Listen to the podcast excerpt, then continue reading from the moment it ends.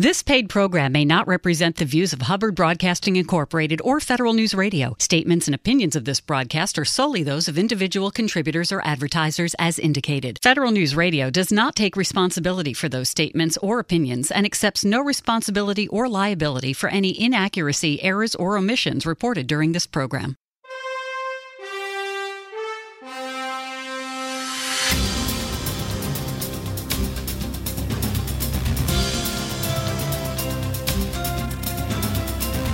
Welcome to the Business of Government Hour, a conversation about management with a government executive who is changing the way government does business.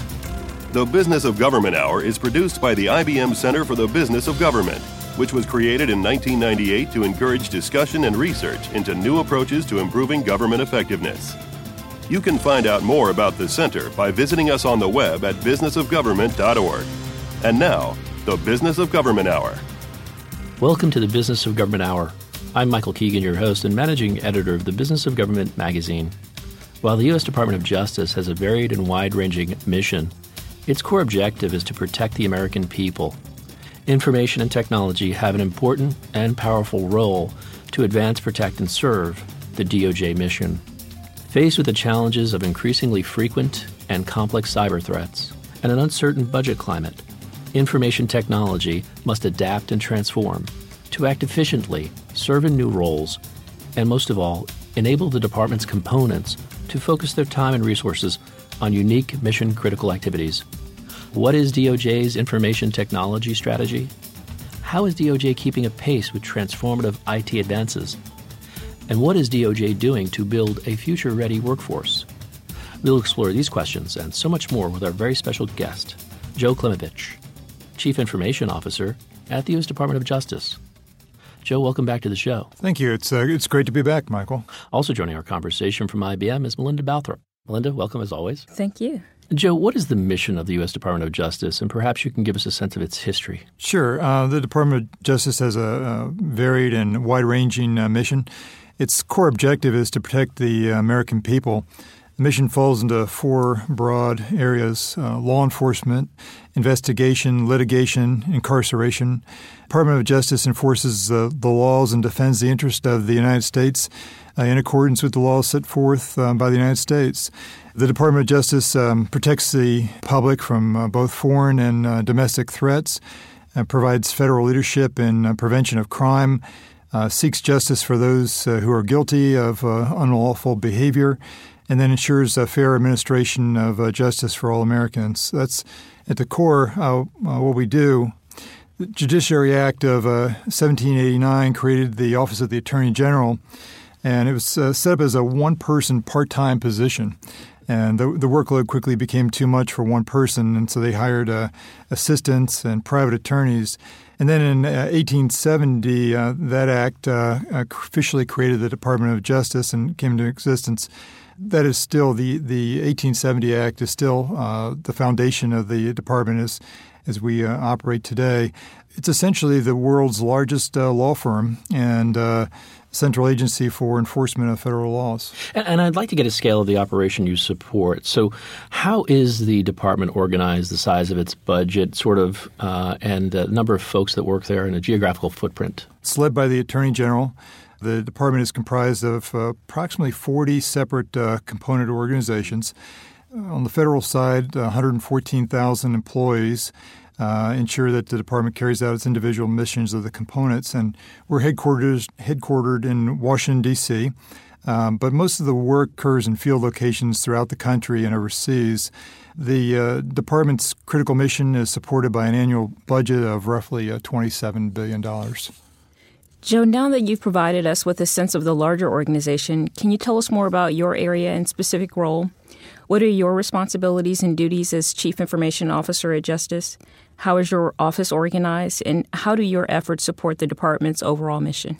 As CIO, um, I provide leadership and oversight of the department's uh, information services and technology uh, programs and support of the over, overarching uh, department mission.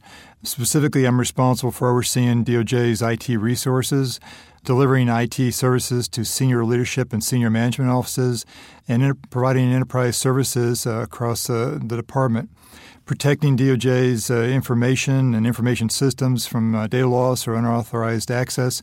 And then we have uh, uh, engineering and um, developing and brokering new IT services and then I also lead uh, things like uh, radio frequency uh, spectrum use, uh, geospatial activities, and interagency law enforcement information sharing uh, activities. The office, there's, there's four uh, staff boxes that report to me service engineering, service delivery, cybersecurity services, and policy planning and management staff. And in aggregate, uh, there's about 250 uh, federal employees uh, supported by about another 750 contractors. So, Joe, given your portfolio and the mission critical uh, services you provide DOJ, what are some of your, say, top three challenges you've faced, and how have you sought to address them? Well, I think cybersecurity has to be my number one challenge, as I think it is uh, with most uh, federal CIOs. The cyber attacks are increasing in uh, aggression, sophistication, bypassing a lot of traditional uh, security uh, tools.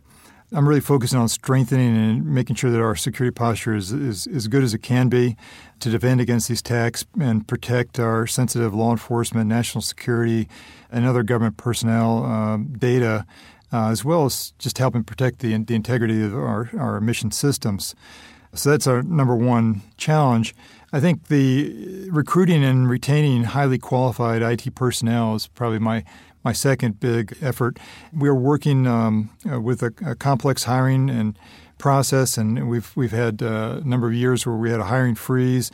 There's there's uh, gaps in some of these highly technical areas with the private sector terms of pay, and then there's you know the difficulty of uh, locating folks with the right skills sets and the knowledge uh, to really lead a, a transformation and modernization. And the last one I just close with is, is I think we we have to operate in, in an uncertain budget climate, and in that uh, uncertain budget climate, I have to continually look to improve the quality of IT services uh, while driving down the cost of those uh, services. Along with the challenges you've described, what you do can also be full of unexpected surprises. What has surprised you most during your time at Justice?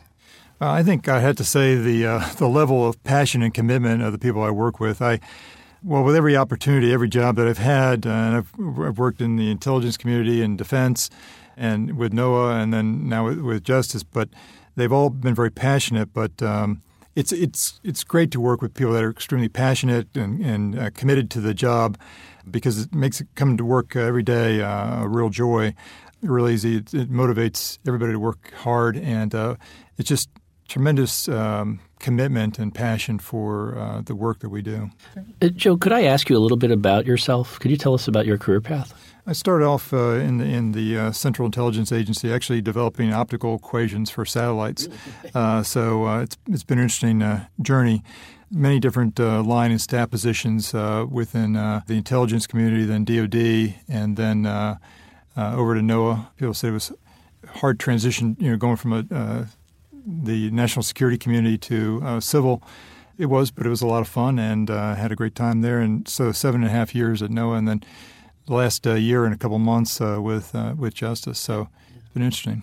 Would you give us a sense of your leadership uh, approach and management style, and maybe who has influenced you in your career? Sure. Well, I've been very fortunate to have a lot of, I would say, great mentors who who gave me their insight. So um, this is how I view things. I think there's a lot of different ways to define uh, leadership, but from my perspective, um, leadership is getting people to follow you when uh, the end is not uh, visible or positive outcome is not certain. I mean, uh, if either one of those two conditions are are not there, then it's just to me it's management, right? I think you know leadership style uh, for the most part has to be situationally dependent. But I have five basic leadership principles, and I, and I believe that these principles are very important to be an effective leader. First is know yourself, your, your people, and your, your business. Second is uh, set clear goals and priorities and stay focused and very focused. You need to enlist everyone, equip your people, um, and reward the best performers. Uh, I think you need to act and make decisions on facts. And a leader needs to make decisions because one of the worst things you can do is not make a decision. And then lastly is demonstrate uh, the highest standards of conduct, integrity, and professionalism because you're always on stage and you must be the example. You know, as a leader, you can only control your time, how you spend your time. Do you allocate it to this project, that project? And uh, the former uh, NOAA administrator uh, told me one thing. Uh, we were, had some time at an airport to uh, waiting around for a flight, and he said uh, he tried to spend one third of his time on tactical issues, one third on strategic issues, and one third on the workforce. And that stuck with me, and I, I try to do that because in this job, tactical will consume you. It will essentially, and you need to be able to carve some time up for focusing on the workforce, some time for strategic kinds of issues. My advice, uh, anybody that wants to, to to be out there on the point, is to be a constant learner. Uh, you got to keep abreast of the latest technology advancements and uh, be open to new possibilities, alternatives, and options. Uh, be sensitive to the culture that you're working in because as I moved around the federal government, the cultures were, were all very different, and that'll be a kind of a pacing function in terms of how much change um, an organization can accept, how fast they can go. And lastly, is take risks. Um, the last two jobs that I've taken, I actually did not know anyone. I did not know anyone in NOAA when I applied for that job, and I did not know anybody in the Department of Justice when I applied for the job. And um, if you want to dive right in and see if you can lead, that's a great way to do it. What is DOJ's information technology strategy? We will ask Joe Klimavicz, Chief Information Officer at the U.S. Department of Justice, when our conversation continues on the Business of Government Hour.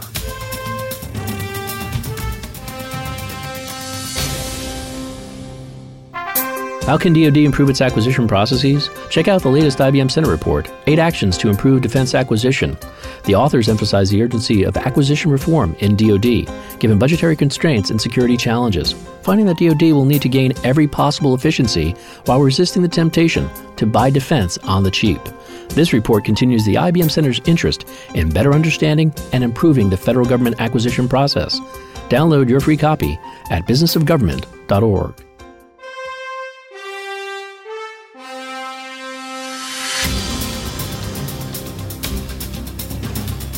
Welcome back to the Business of Government Hour.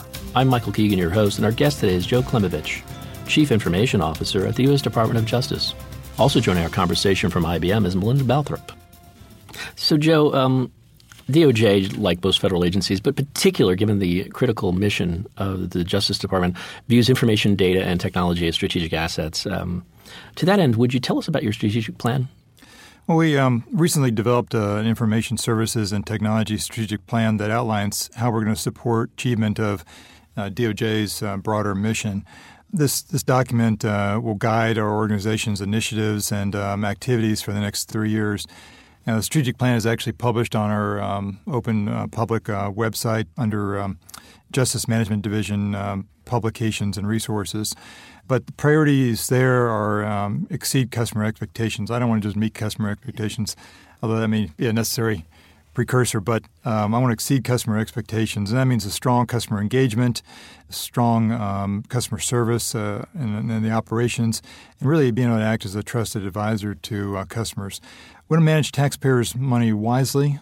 That's one of the things that I think we're accountable for here. Uh, so that means strong um, accountability, performance, and then greater transparency and, and data driven um, analysis. I want to constantly be pushing for opportunities to uh, save money, to uh, uh, reduce the, the cost of our, um, our business.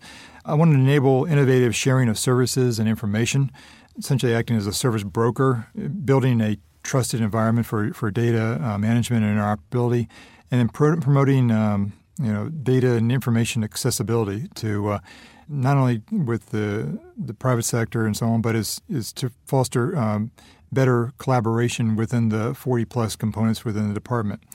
I want to protect our, our uh, you know, fourth one is protect our, our mission, uh, combating uh, cyber threats, enhancing the uh, identity, credential, access management, preventing and detecting uh, insider threats, and then being able to apply um, analytics in, in near real time uh, so that we can react faster.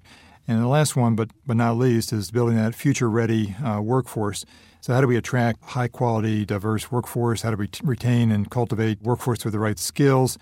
And then, how do we build a culture of engagement and reward uh, innovation? So, those are those are our priorities that are called out in our strategic plan.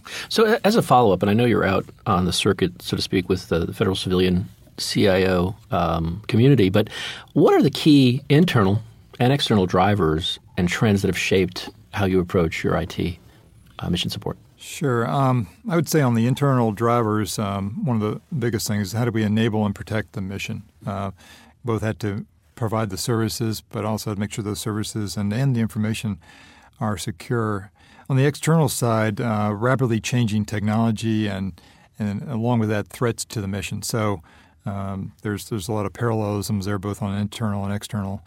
The department employees rely on our essential IT services, and those range from um, you know, mechanisms to enable real-time reporting on important alerts to data storage and enterprise collaboration tools, uh, case management services, and and support uh, criminal justice uh, uh, really around the globe. Um, we're focused on securing these uh, services, um, but at the same time, um, the department needs to um, evolve and enable innovative ways to to share information. You know, I think critical to our success in, in this area is, is building a strong foundation of governance and then um, investing in our workforce to ensure that they're prepared to support the challenges. Joe, you have oversight responsibility for the entire DOJ IT portfolio of over 2 billion annually. Yet the department's IT mission support function is historically a decentralized, more federated structure. Could you briefly elaborate on the limitations inherent in such an IT management approach? And what are you doing to find the correct balance and ensure that the department benefits in terms of increased security, improved service delivery, and reduced costs while protecting the components' ability to have direct control over their unique mission solutions? I think in any large, uh, complex organization, doesn't have to be in the in the federal government. Um, you know, it's important um, that you have a robust governance structure uh, to support collaborative decision making because if if the components do not feel like they have a voice in the decision, then they're not going to be as supportive as you need them to be. In DOJ, we've uh, you know, really focused a lot on strengthening accountability performance by leveraging and optimizing existing governance processes. So that's one of the things we've, we've done since I've been there is is really look at uh, what structures do we have in place and are they working for us. We have a, a, number of executive boards and governance councils which I either chair or serve as a vice chair or participate as a, as a member.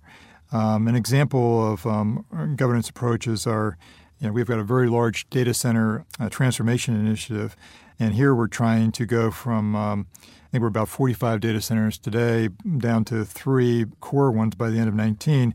And we're using the, the CIO Council on Data Center Committee as kind of the executive steering group. So very senior members uh, sit on this uh, committee, you know, CFO and, and, and other leadership from the components.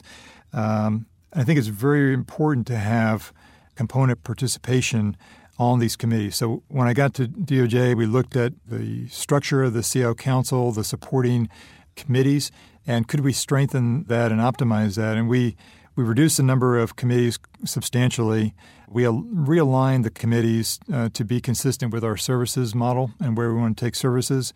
And now the committees are, are staffed by subject matter experts, uh, co-led by I think this is, is a great idea. Uh, somebody from my staff, one of my staff directors, and also a component CIO, so that it's not one or the other. It's it's, it's a team uh, effort, and um, I want the committees to all the issues and all the decision making to go through the committees but they don't make the final decision. They bring it to the CIO Council for, for decision making. I think this is important.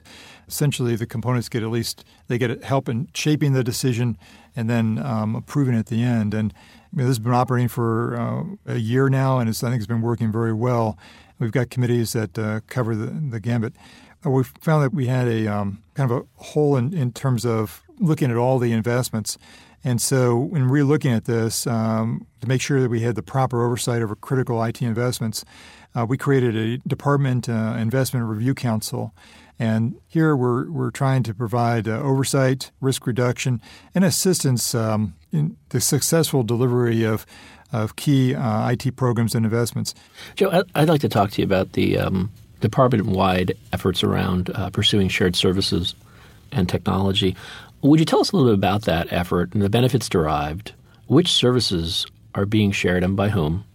And can you describe DOJ's governance process for managing the shared services environment?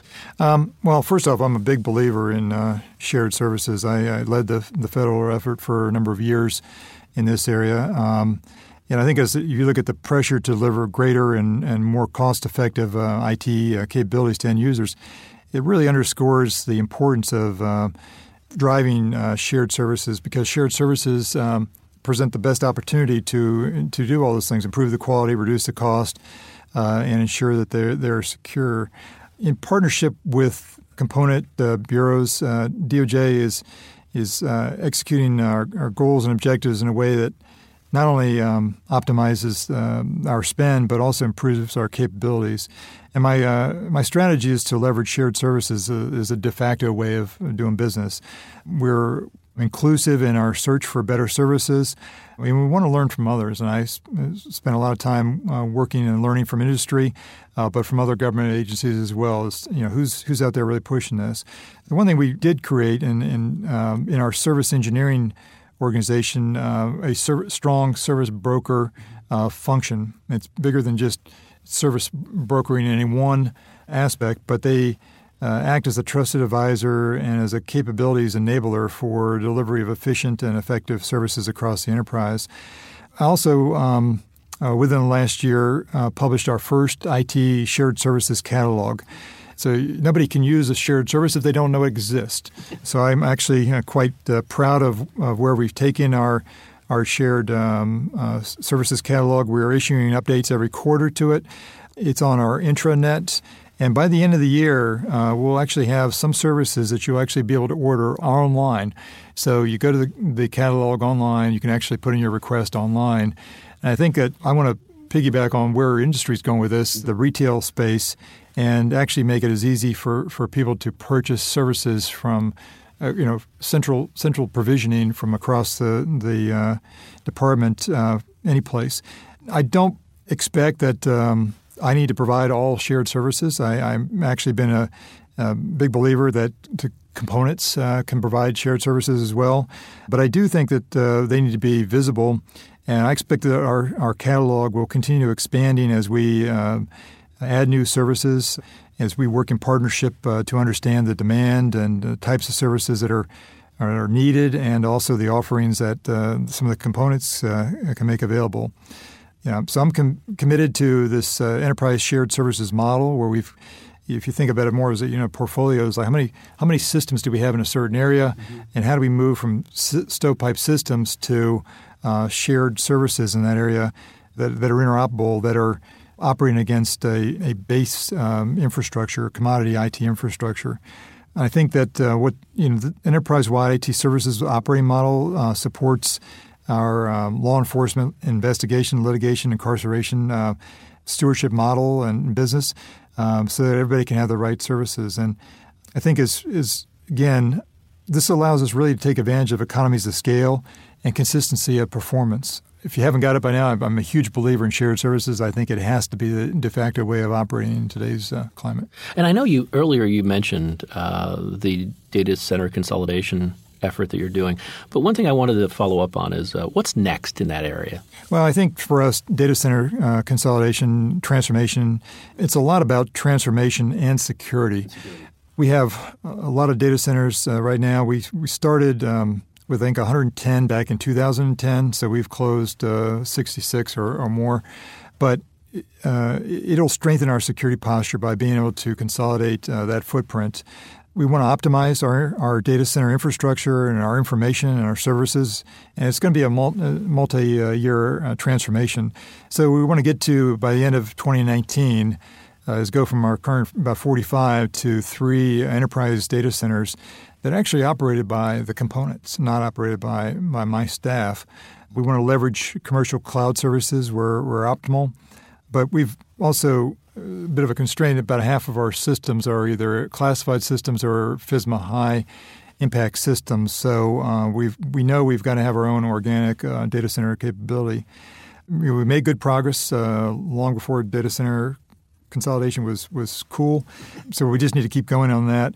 In FY15, we uh, our plan called for closing 15 data centers. Um, we've already closed 12 of those data centers, three more in process, so we're on target for closing the 15 in 15. Again, as I as I say, we when we consolidate that footprint, we have a better sense as to you know our applications and our our databases, and I think it does strengthen our security uh, posture.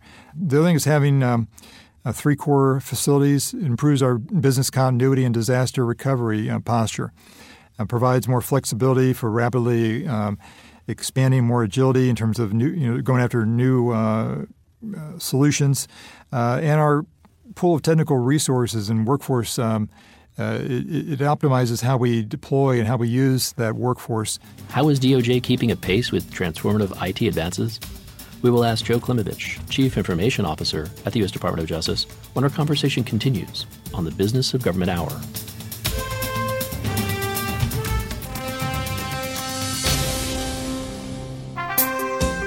Government leaders and managers face major challenges today, including fiscal austerity, citizen expectation, the pace of technology and innovation, and a new role for governance. These challenges influence how government executives lead today, but more importantly, how they can be prepared for tomorrow. The IBM Center report, Six Trends Driving Change in Government, offers a path forward for government executives responding to the ever increasing complexity and challenges they face today. Download your free copy at businessofgovernment.org.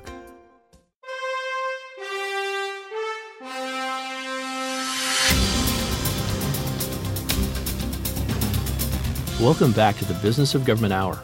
I'm Michael Keegan, your host, and our guest today is Joe Klimavicz, Chief Information Officer at the U.S. Department of Justice. Also joining our conversation from IBM is Melinda Balthrop. While there have been great strides in information sharing, we understand there is more to be done. Would you tell us more about your efforts to expand information sharing? How are you driving collaboration internally and with the broader law enforcement community? And what is being done to work with the community to develop and use information sharing standards? Well, I think in our new strategic plan that we just published, one of my strategic goals is to enable innovative sharing of services and information. From my perspective, the department's uh, data and information is a national asset, and it's crucial to the successful execution of the overall mission. Sharing information compounds its value, allows new uses and insights, and furthermore, the data that is shared with the public uh, has potential to uh, spur uh, economic growth and innovation. And we need to balance the the sharing of information with uh, you know protecting uh, privacy, civil rights, and civil liberties. And I've served in several CIO positions, uh, senior CIO positions. Is that information's in your title, and I know that it may be uh, cool and easier to focus on the technology aspect, but I, I'm always reminded that uh, you're the chief information officer. And uh, I recognize that we, we we need to do more in this area. Um, and I have focused a lot on um, improving um, the you know the sharing of information with uh, law enforcement components within the, the department and with our federal, state, local, tribal, and international partners. I think the information uh, sharing challenges that the department face so exceed the ability of any one component. There are a lot of challenges, a lot of issues out there that need to be worked through, and I find that a lot of the information sharing challenges are um, primarily not technical in nature. Uh, there are many other things that contribute. I think it's important that um, you know that we get the department to work and treat information as a shared uh, you know resource um, and, and, treat information from a holistic perspective rather than a collection of uh, disparate you know unconnected systems. We've got pockets of excellence in, in areas where, where, we can do a lot better. I want to make sure that um, we're committed to uh, sharing as a standard uh, operating you know procedure, standard way of doing business.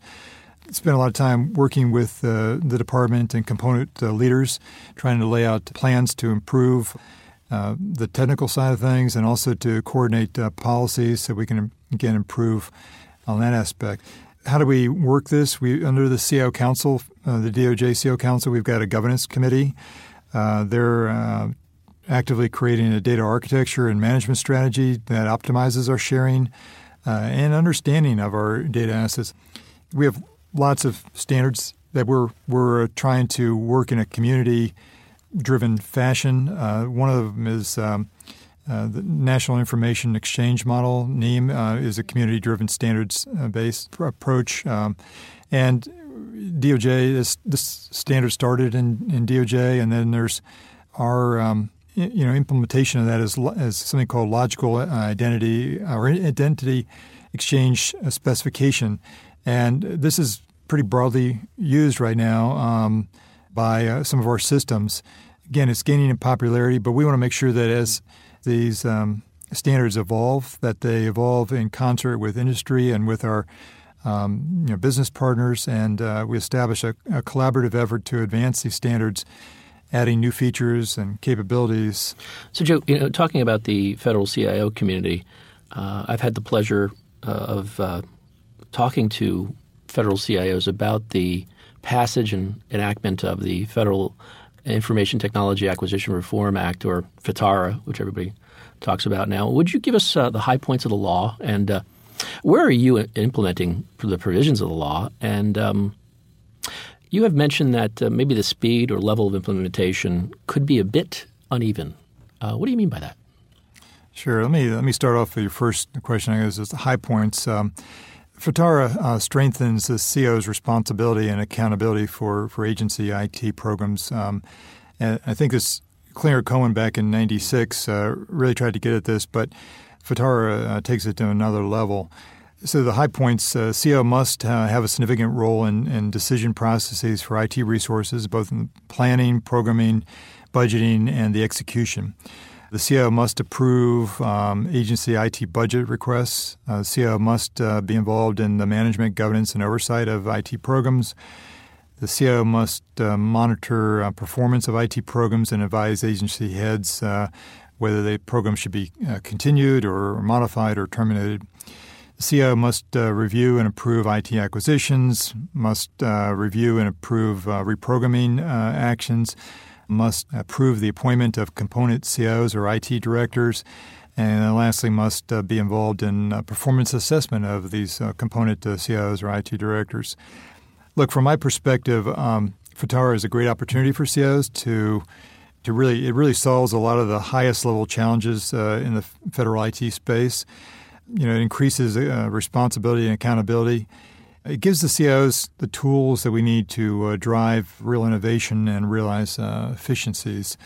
However, um, the CIOs really now are being forced to take ownership of their IT portfolios. I mean, there's no uh, you have an issue in your department and you can't say I didn't know about it and or what's going on there. So um, it does achieve, I think, that aspect, and and so the CIOs really need to step up and and take uh, responsibility. Where we are in implementing it. Um, started planning as soon as uh, the, the, bill was uh, passed is that uh, we conducted a gap analysis, and I think this is a logical first step for for a lot of uh, things that come out. And we want to take advantage of existing uh, processes and governance structures and build on them tweak them, optimize them as, as needed. And our assessment indicates that in, in a lot of areas, um, such as IT resource planning, uh, we're close to meeting the baseline requirements as defined by um, OMB. And uh, in other areas, such as acquisition review, um, I think we've got to strengthen our accountability and performance uh, by, again, leveraging processes like um, our uh, Department Investment Review Council. And we also have a, a process that um, has been in existence, uh, I think, since 2012, which is something called intake, and it's uh, all IT acquisitions need to go through this process, and it's an electronic uh, approval process where both the acquisition community and the IT community get to review and approve IT um, acquisitions, and so not everything goes through there, but we want to make sure that um, everything does go through there.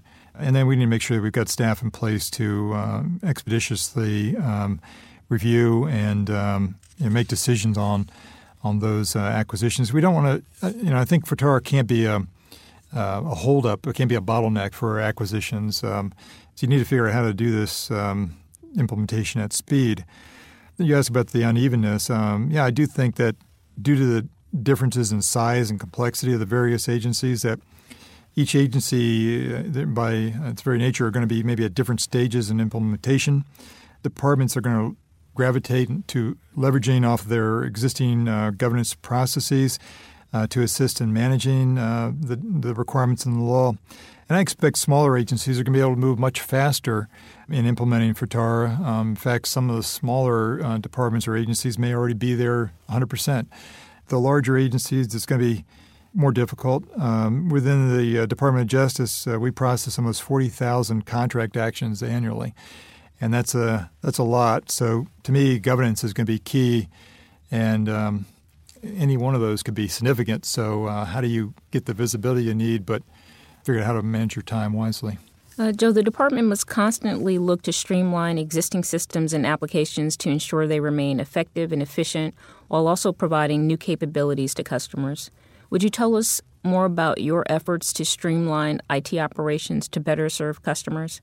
To what extent are you deploying enterprise solutions that reduce costs and improve efficiency? Streamlining um, IT operations.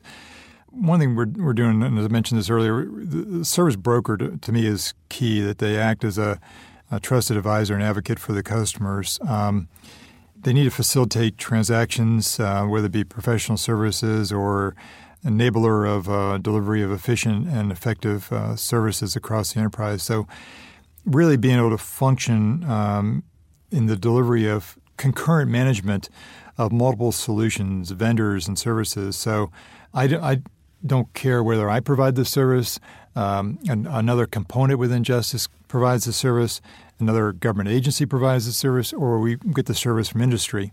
I think the, the key here is that um, if we're really going to be efficient in our, in our um, IT um, service deliveries, we've got to partner with the best services out there. Now, within my own organization, um, I've consolidated our service uh, delivery um, responsibilities under one staff. So when I came in there, I, I tweaked the organization. I realized I had several um, different boxes uh, delivering services to the customer, and I wanted uh, one uh, service delivery staff, and we have that now. And again, to streamline operations, uh, create greater efficiencies, and increase accountability. Allows us to take advantage of a full range of technologies uh, and, and, leverage our buying power, and provides visibility across the entire enterprise to ensure uninterrupted uh, IT services and, and, and, delivery. In all, the, the new structure uh, makes us better prepared to meet um, and exceed uh, customer expectations to to the extent that you know we're, we're deploying uh, enterprise solutions. Uh, again, as I mentioned, shared services uh, needs to be the de facto way that we deliver IT, and I'm incredibly committed to uh, enterprise solutions.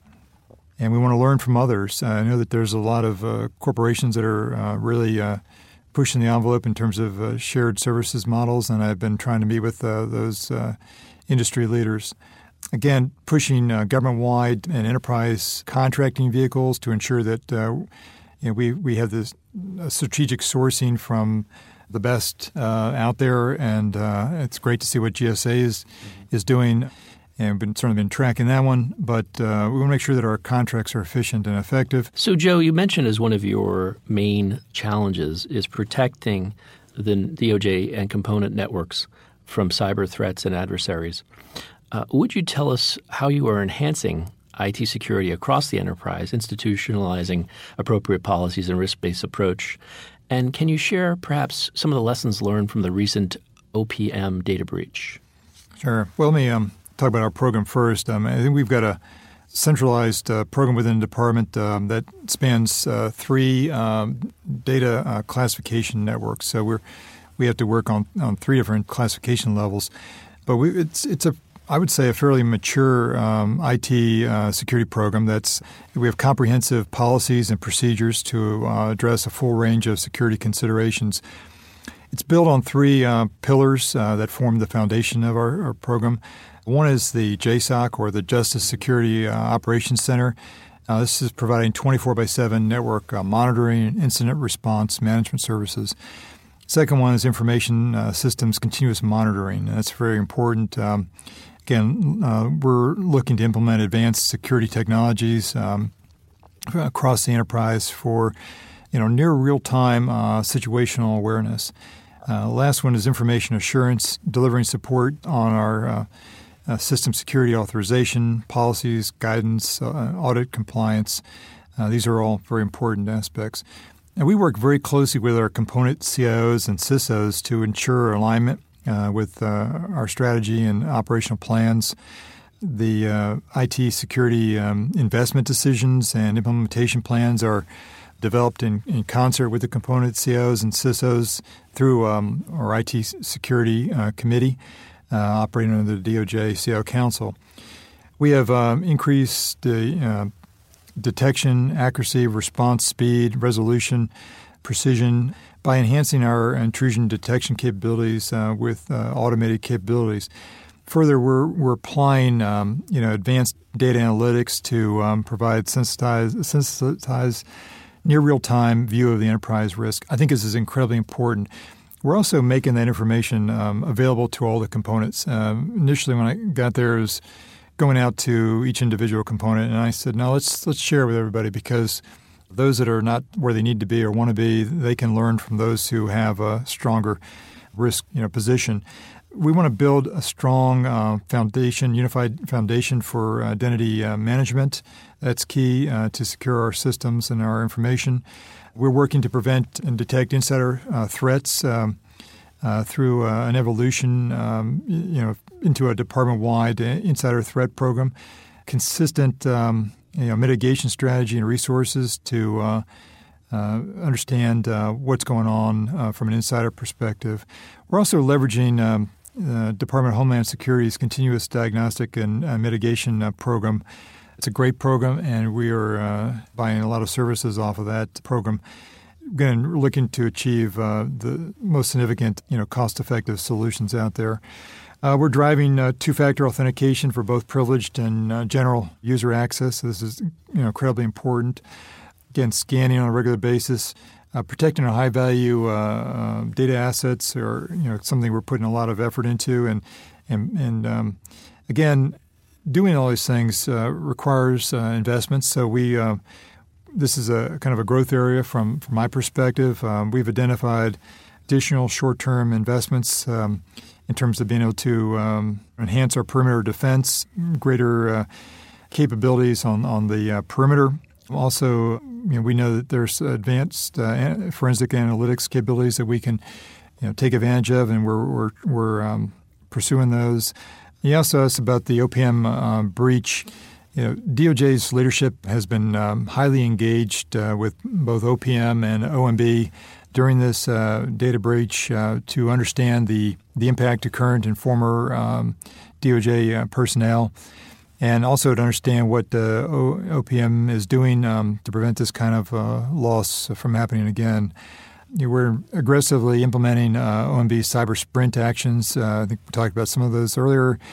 Those are key and uh, they need to be implemented across the board. Cybersecurity remains my number one challenge, number one priority.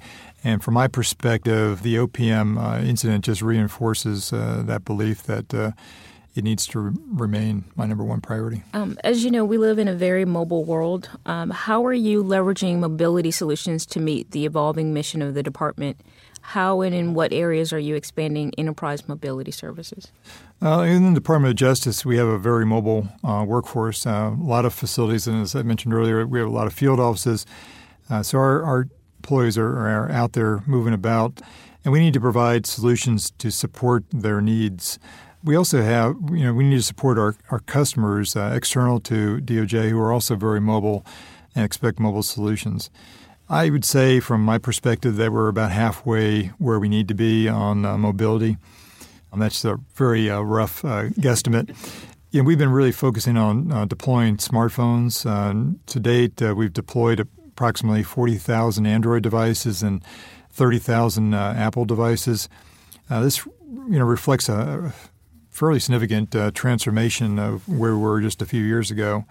FBI's um, Android mobility program has gotten a lot of press. it's out there, but they've deployed 30,000 um, uh, Samsung uh, devices, and they're now focused on enabling uh, the mission through um, enhancing the user experience. And you know, to me, a smartphone is not just an administrative device, but it's a it's an also an investigative tool for, for operational agents and analysts and professional staff moving about.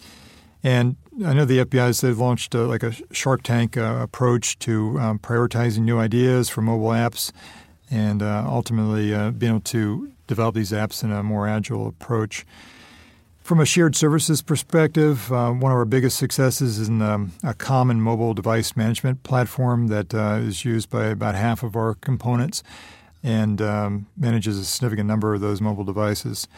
And I think in another um, area around mobility is wanting to get greater um, integration with our um, desktops, tablets. Would you elaborate on your approach to empowering your employees and driving change within your teams? What actions are you taking today to build a future ready workforce that you talked about earlier at DOJ? And what do you see as the greatest skills gaps and needs of the current workforce? Yeah, I'm glad you asked about the, the workforce because um, you know it is a, is a challenge, and um, I think it's a challenge from several perspectives. First, we're competing with industry and other federal agencies to attract uh, the top talent. Secondly, our, our workforce, our current workforce, needs to uh, evolve and gain uh, skills in, in these critical technologies uh, of the future. And third is that uh, you know when you look at the the metrics, we've got um, a significant part of our IT workforce who can retire or they can they're about to you know be eligible to retire, and so succession planning and um, and being able to quickly uh, replace uh, those that leave is those are some of the challenges that I see at the at the macro level. I'm committed to um, building a, a, work environment that attracts top talent uh, from universities and market leading corporations. I want to also make sure we retain um, the existing workforce we have through uh, participations and you know in mentoring programs, job sharing, exchange. I've actually been able to successfully work several uh, job exchange uh, trades, if you will, uh, within the department on IT workforce. I think it's important, especially as you move up in the organization, uh, you're going to gain more of your um, your skill sets from moving around to different jobs uh, than necessarily going to a, a, a technical class. How is the Chief Information Officer role evolving within the federal government? We will ask the Department of Justice's Chief Information Officer, Joe Klimavicz, when our conversation continues on the Business of Government Hour.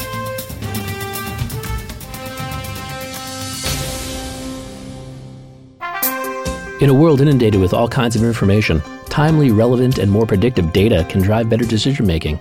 Law enforcement agencies are at the forefront in leveraging data and using innovative software to generate predictions that help police prevent crime.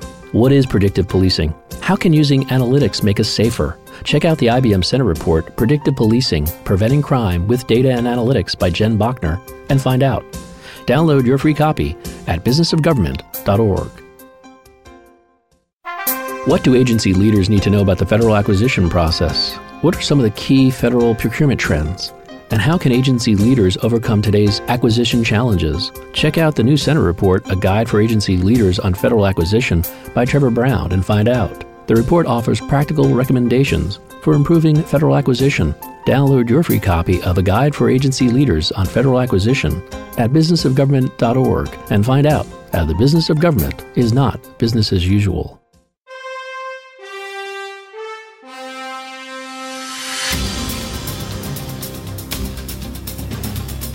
Welcome back to the Business of Government Hour. I'm Michael Keegan, your host, and our guest today is Joe Klimavicz, Chief Information Officer at the U.S. Department of Justice. Also joining our conversation from IBM is Melinda Balthrop. How are you leveraging partnerships and collaboration to improve operation, achieve program outcomes, and uh, execute your mission?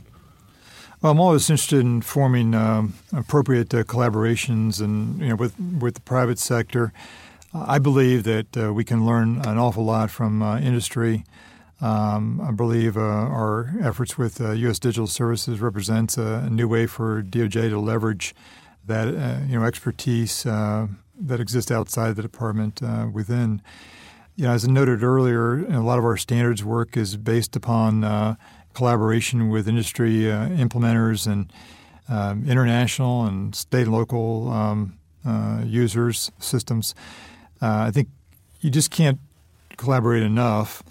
And you know, one one thing that uh, I've done since I've been here is uh, Luke McCormack, uh, yes. the uh, DHS CO, uh, spent some time in, in justice as CO in my position, and um, you know, I think that. Um, the, the two missions have a lot in common between DHS and DOJ, and recognize that we could have a a stronger collaboration between uh, departments which uh, you know share um, a lot of the same missions and and drive more effectively drive innovation and uh, cost effective uh, technical solutions. So so we did uh, have a meeting of the you know two groups of CIOs. Um, and we're going to try to try to do that again. I think it's important that we um, you know, we collaborate uh, not only with industry but also with other government agencies. And uh, this was a, a, little broader, but what we're trying to do there is um, you know identify um, best practices, exchange information, and how we can do things more efficiently. What solutions can be reused, and I think. Um, going back to you, you can't take advantage of things you don't know. Mm-hmm. You need to take first steps. And one of the things I've been trying to do is is get out to Silicon Valley uh, about twice a year, and uh, uh, I have done that on a regular basis, meeting with uh, top leaders out there. Uh, I've actually gone to uh, New York City a couple times to meet with the financial sector CIOs. The good thing about CIOs is that it, most corporations have one, and if you try to work through that, you can. Um, you, what's working, what's not, what are your challenges, what are you doing about it? I've also met with uh, tribal leadership uh, in, in, a couple of cases to understand um, the unique challenges that they face gaining access to uh, national criminal information. I spent a couple of days down on the border in Texas, um, understanding the challenges that both uh, DOJ and DHS uh, face. Again, visiting some, some federal prisons to understand the unique challenges there. I participated in several uh, federal advisory committees, FACAs. Again, just it's a wealth of information out there.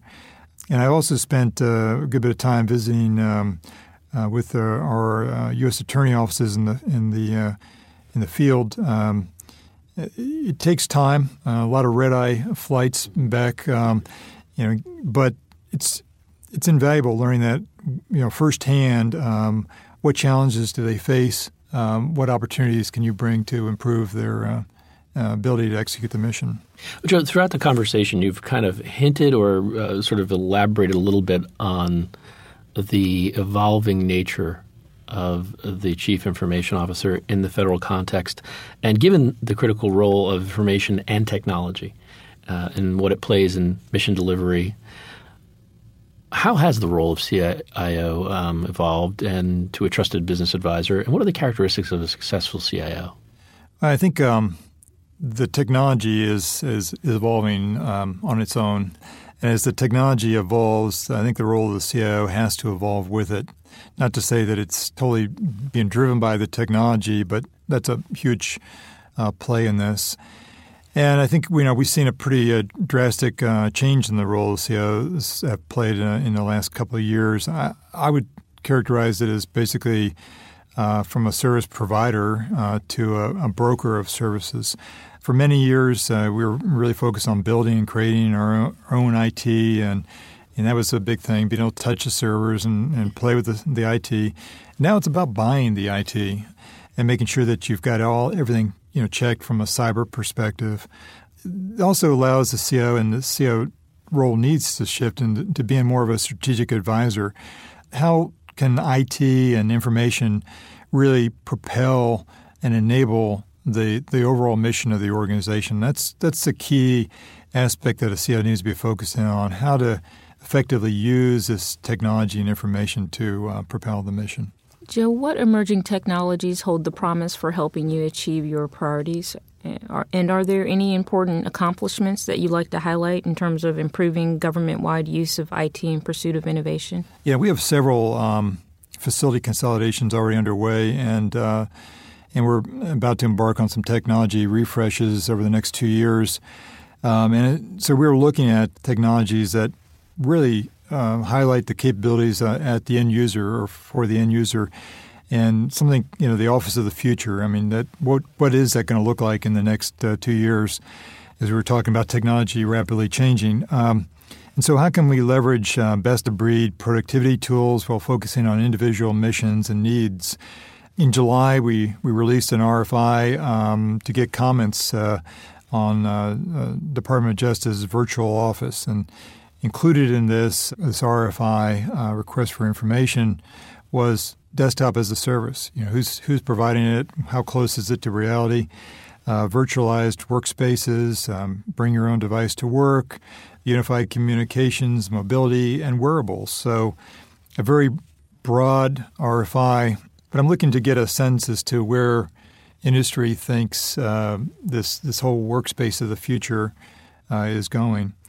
Given the fact that uh, we're in a, a data centric environment, um, some of the emerging technologies uh, that I think are important here is is uh, greater network uh, capabilities, to include greater Wi-Fi capabilities and and 100 gig Ethernet.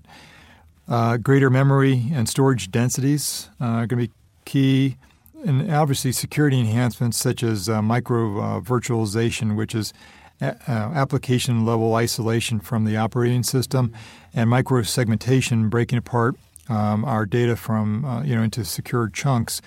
Those are two you know technologies that I'm very uh, uh, interested in as we move forward as I mentioned earlier, we've got uh, several you know big cloud initiatives out there, and we want to uh, be able to take advantage of those. But how do we uh, do so uh, in a secure manner? So the department has been a leader in advocating um, for the TIC overlay, and uh, the overlay. Um, you know, this this would allow us to leverage uh, the full benefits of the cloud service providers without compromising on the the cybersecurity benefits of the trusted internet connection. So essentially um, implementing TIC, uh, Trusted Internet Connection, security requirements at the cloud service provider. And uh, proud to and happy to report that we've been making a lot of progress in this area.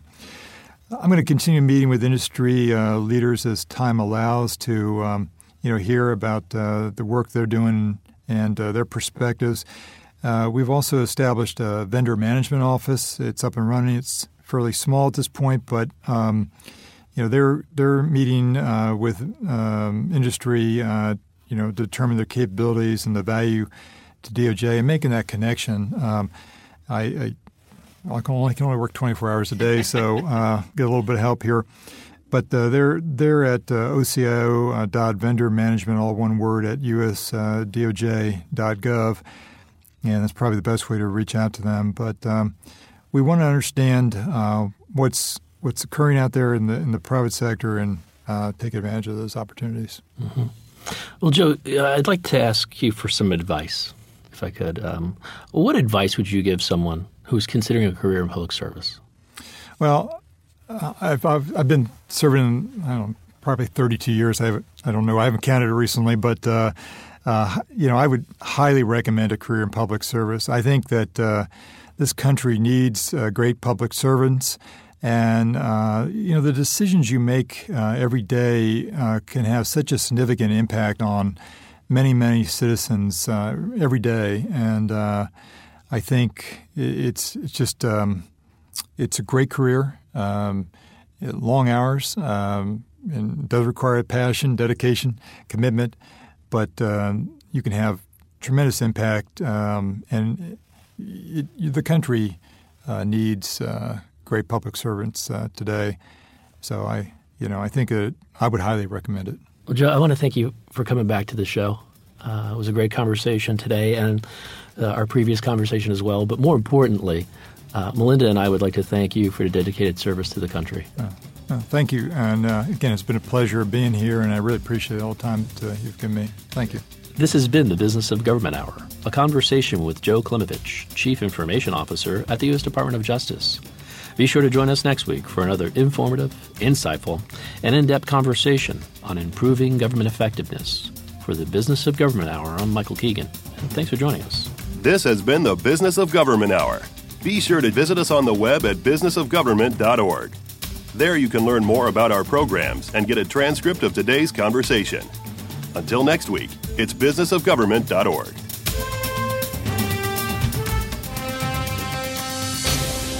What are the key priorities for CMS's Center for Program Integrity? How is it moving beyond the pay and chase approach to combating fraud, waste, and abuse? What innovative technologies is it using? Join host Michael Keegan as he explores these questions and more with Dr. Shantanu Agrawal, Deputy Administrator and Director, Center for Program Integrity at the Centers for Medicare and Medicaid Services. Tune in Mondays at 11 a.m. for the Business of Government Hour on Federal News Radio, 1500 a.m.